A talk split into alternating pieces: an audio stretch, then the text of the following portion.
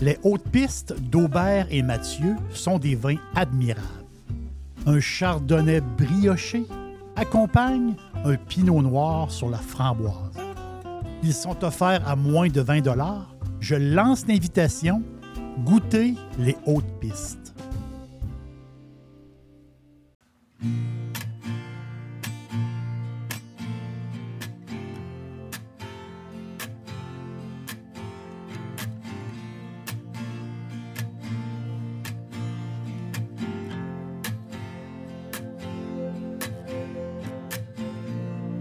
We don't follow any kings. We can ride and we can sing.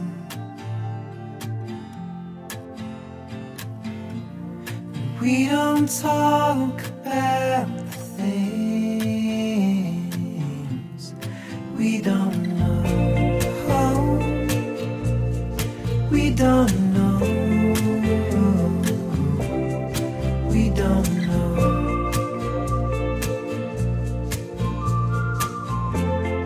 J'aime beaucoup vous référer à mes podcasts. Et justement, il y a un des podcasts qui s'appelle « Whisky », qui fait référence à une bonne bouteille, très particulière, mais une bonne bouteille de l'île d'Islay, en Écosse. Et l'histoire du whisky qui est incroyable, qui est vraiment incroyable. L'histoire du whisky qu'il faut la mettre sur peut-être 400 ans, si c'est pas plus. Et au départ, ben, c'est l'Écosse, jusqu'en Amérique, et on passe aussi par le Japon. Quelle histoire incroyable, le whisky.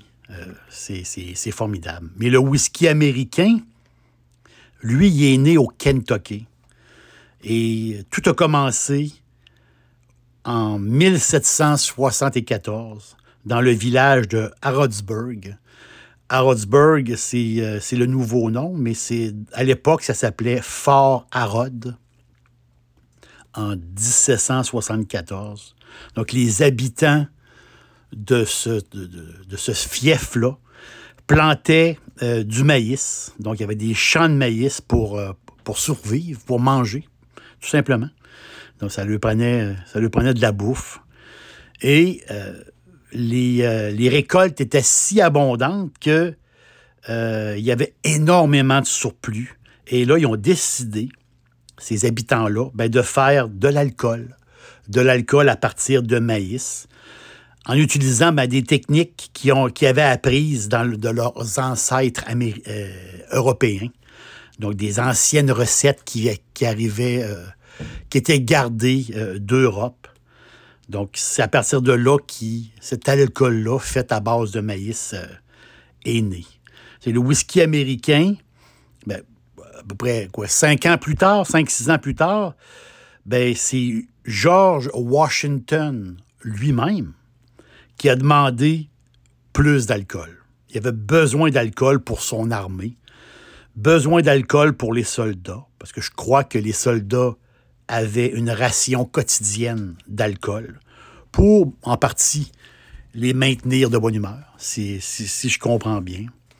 Et c'est là, justement, avec cette demande-là de Washington et cette grande demande-là pour l'alcool, mais c'est là qu'en 1783 est fondée la première distillerie commerciale de la ville de Louisville, Kentucky.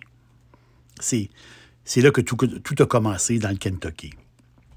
Il y a un gouverneur qui encourageait les colons à aller s'installer dans les grandes campagnes là-bas pour, justement, cultiver le maïs. Et il y avait besoin, justement, de plus d'alcool, il y avait besoin de plus de maïs. Donc, il donnait des terres aux familles, il donnait des terres aux gens, des grandes terres, 15 hectares, il donnait pour que les gens allaient s'installer dans ce coin-là des États-Unis. Le whisky américain ben, coulait à flot. Et, curieusement, en l'honneur des Français, parce que les Français ont joué un rôle important dans la guerre d'indépendance des États-Unis, ben, le nom whisky, qui était relié au vieux pays, qui était relié, justement, c'est un nom très, très ancien. Bien, le nom whisky a changé pour Bourbon, parce que ils ont donné le nom à cet alcool-là, ils ont donné le nom de Bourbon pour le roi de France, en réalité. C'était comme un peu comme un clin d'œil au roi de France. Et le nom de famille, justement, des rois de France, la lignée familiale, bien, c'était la lignée des Bourbons. Et c'est pour ça que ce nom-là a changé. Donc, il y a même eu une résolution au Congrès américain qui a officialisé le Bourbon comme produit distinctif des États-Unis. Le Bourbon, il n'y a rien de plus américain que du Bourbon. Mais qui dit Bourbon, dit un alcool fabriqué à 51 % et plus de maïs. C'est ça qui va le différencier d'autres whisky. Même si, en tant que tel, il est un whisky, mais Bourbon veut dire whisky américain. Donc, un whisky, on va dire, régulier, c'est à base d'orge, de seigle, de blé. Mais quand on dit Bourbon, comme je me répète, c'est 51, plus que la moitié, il faut que ça soit avec du maïs. C'est le maïs qui est une plante américaine. Le maïs qui est, on va dire, qui est né au Mexique. Le maïs qui est riche en amidon était la base. Le maïs, c'est la base de l'alimentation des Premières Nations. Le maïs, avant que Colomb découvre l'Amérique, bien, c'est les civilisations qui vivaient ici en Amérique utilisaient grandement le maïs. Et même dans certaines civilisations, bien, le maïs était une divinité, tout simplement. Le maïs était même un dieu, parce que c'était un aliment tout à fait extraordinaire pour ces Premières Nations-là. Et qui dit justement Kentucky, dit maïs, dit Bourbon, et on pense tout de suite, Kentucky, Bourbon, maïs. On pense à Maker's Mark,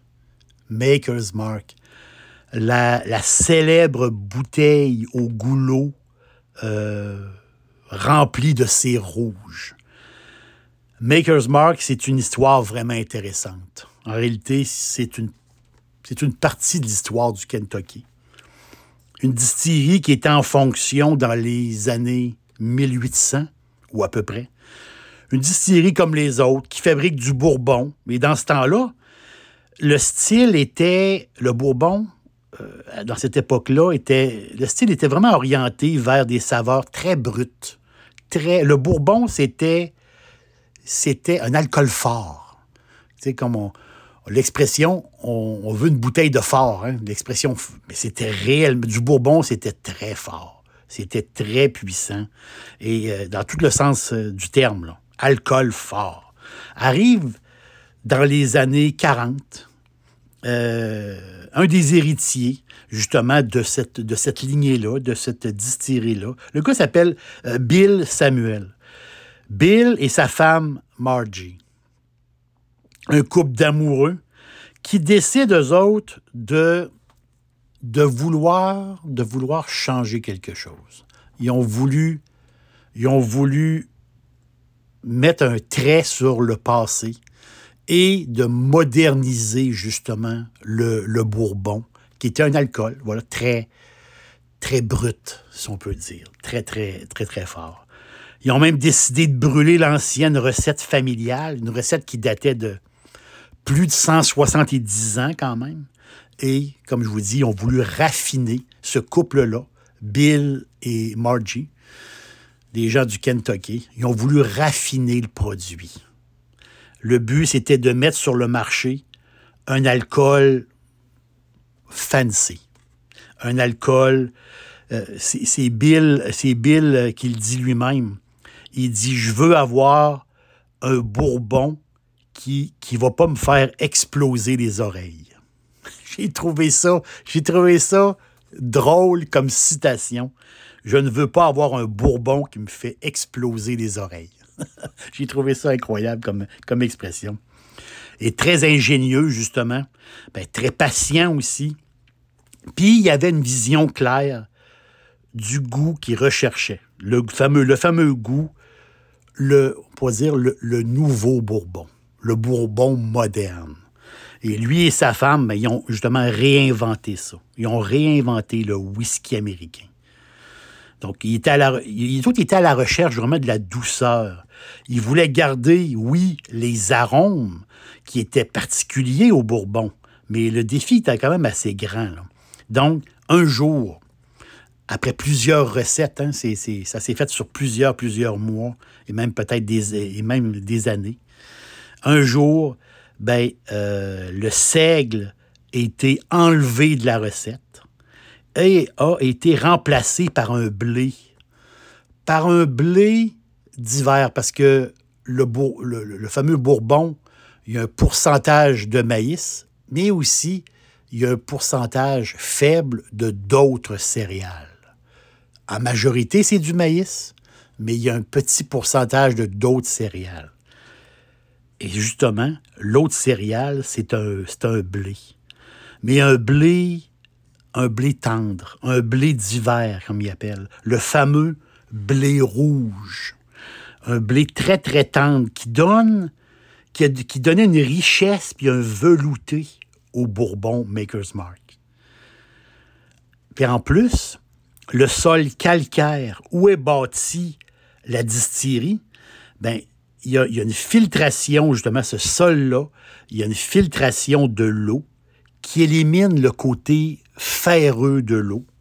Et c'est ça qui donne, justement, au Maker's Mark. C'est comme une recette qui s'est bâtie, qui s'est raffinée, si on peut dire, puis une recette qui s'est bâtie un peu par hasard, c'est le même pour le dire. Donc, Maker's Mark est la seule distillerie qui possédait sa propre source, et avec son bassin versant, donc ils contrôlaient leur eau, mais c'était une eau qui n'avait pas de présence de fer. Et en plus, ce qui est incroyable, c'est la levure. Donc, il y avait une levure inédite, si on peut dire, et cette espèce de recette, cette nouvelle recette qui était vraiment une recette gagnante. C'est quand on dit levure, on dit champignons, mais les champignons microscopiques, mais ces champignons-là, c'est eux qui provoquent la fermentation. C'est essentiel quand on veut faire de l'alcool. Mais ce qui est incroyable, c'est que chez Maker's Mark, la source de levure a plus de 150 ans. Quand on pense à ça, c'est complètement fou. Donc, ces levures-là qui sont protégées dans des barriques de cyprès.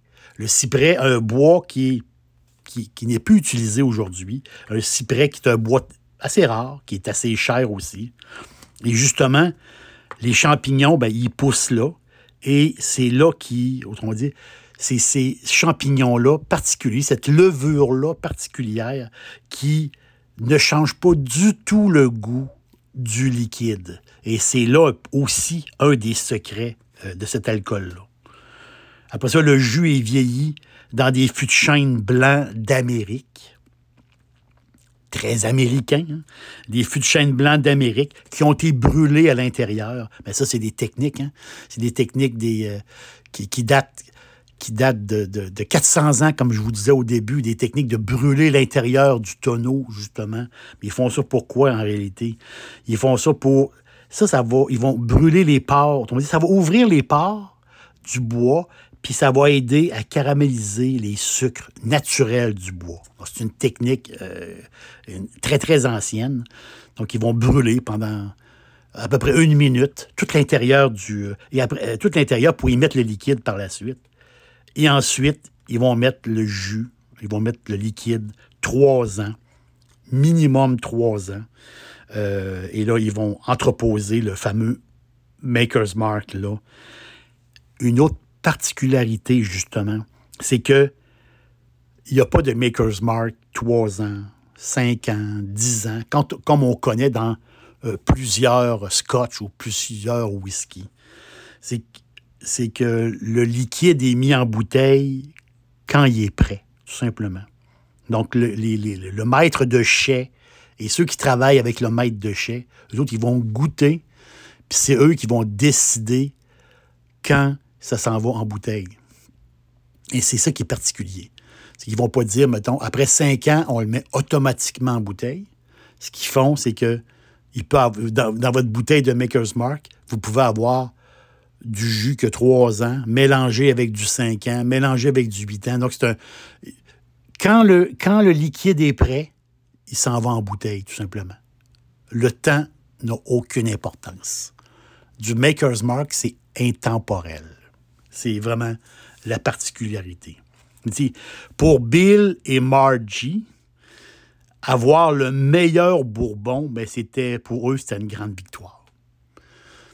Parce qu'on est au tournant des années 50, on arrive tranquillement pas vite aux alentours des années 60, 1950, 1960. Et eux autres, il y avait le meilleur produit. Dans leur tête, il y avait le meilleur produit. Quelque chose, un bourbon élégant, un bourbon facile à boire, un bourbon pour tout le monde, un bourbon pour les hommes, un bourbon pour les femmes. C'était ça leur idée de qualité, si on peut dire. Et même, c'est drôle parce que même mettre un produit comme ça, de cette classe-là, ça prenait aussi une mise en marché. Et la forme de la bouteille a été décidée par Marge. Elle voulait avoir une bouteille de ce style-là. Et en plus, l'idée de la cire, la marque de commerce de Maker's Mark, l'idée du goulot, avec la cire.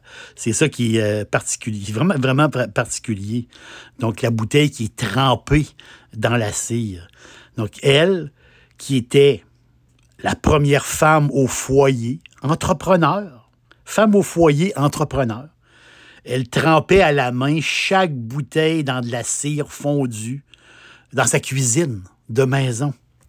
Une bouteille à la fois. Et c'est ça qui faisait aussi la différence. Chaque bouteille est unique. On ne peut pas tremper une bouteille pour faire quelque chose de pareil. Donc, chaque goulot, toutes les traces de cire, la manière que la cire a fondu, chaque bouteille est unique. Mais c'est ça qui a aidé aussi à la popularité de ce bourbon. Oui, par la qualité du jus, oui, par la beauté de la bouteille qui est particulière, mais aussi avec cette cire-là qui donnait un style complètement, complètement différent. Les étiquettes étaient fabriquées à la main. C'est fou. C'est fou ce qu'ils ont fait, Bill et Margie. C'est fou ce qu'ils ont fait pour... On pourrait dire que c'est de l'artisanat. C'est purement de l'artisanat, mais même encore aujourd'hui, c'est de l'artisanat à grande échelle. Il faut le voir comme ça. Ce qui démontre le plus de ce bourbon, justement, c'est le mot artisanat. Puis je vous en donne un exemple incroyable. C'est incroyable. Les fûts, quand ils sont remplis, ils pèsent aux alentours de 250 kilos. Et tous ces fûts-là qui sont entreposés, des grands entrepôts, ils vont entreposer ça. On est au Kentucky. Et les étés sont torrides, il fait très, très chaud. Eux autres, ils vont... Pendant que le bourbon va prendre sa maturation, ils vont changer les tonneaux de place dans l'entrepôt. Il n'y a personne qui fait ça. Pourquoi? Parce qu'il y a des endroits dans l'entrepôt que c'est plus chaud et des endroits dans l'entrepôt que c'est plus frais. Donc, ils ne veulent pas que les tonneaux du côté plus frais passent 3 ans, 4 ans, 5 ans du côté frais. Ils veulent mélanger la chaleur et la fraîche. Donc, les tonneaux sont changés de place. Imaginez tout le travail qu'il y a à faire pour avoir un produit uniforme. Tout le travail de changer les tonneaux de place. Ça prend des mains d'hommes pour faire ça. Ça prend du temps. Ça prend de l'argent. Mais c'est l'idée, justement, d'avoir le meilleur bourbon. Cette idée-là existe encore. Donc, la conclusion, c'est qu'on devient un fan de Maker's Mark après la première bouteille. tout simplement. Au nez, c'est boisé, mais il y a une petite odeur très légère de vanille. Au goût, on a un mix d'essence un peu fruitée et un peu de caramel, justement. Fruits et caramel au goût, puis une finale. Puis une finale qui est digne des créateurs, qui est digne de ceux qui ont pensé à raffiner le bourbon. La finale, c'est justement très léger, très subtil. C'est ça qui en fait vraiment une bouteille extraordinaire. C'est l'histoire du Kentucky, c'est l'histoire du bourbon américain. Et moi, je pense que ça vaut la peine d'y goûter. À l'auberge, ici, j'ai toujours une bouteille dans mon bar. C'est essentiel. 1, la bouteille est très jolie. Et 2, le produit est fantastique. L'aubergiste vous dit merci. Et je vous rappelle que mon podcast qui s'appelle « Whisky » sur une autre histoire, une histoire de l'île d'Islay, je pense que ça peut aussi vous intéresser. Donc, je vous dis aussi merci de passage à l'auberge et à bientôt. We don't know how, we don't know, we don't know how, we don't know, we don't know.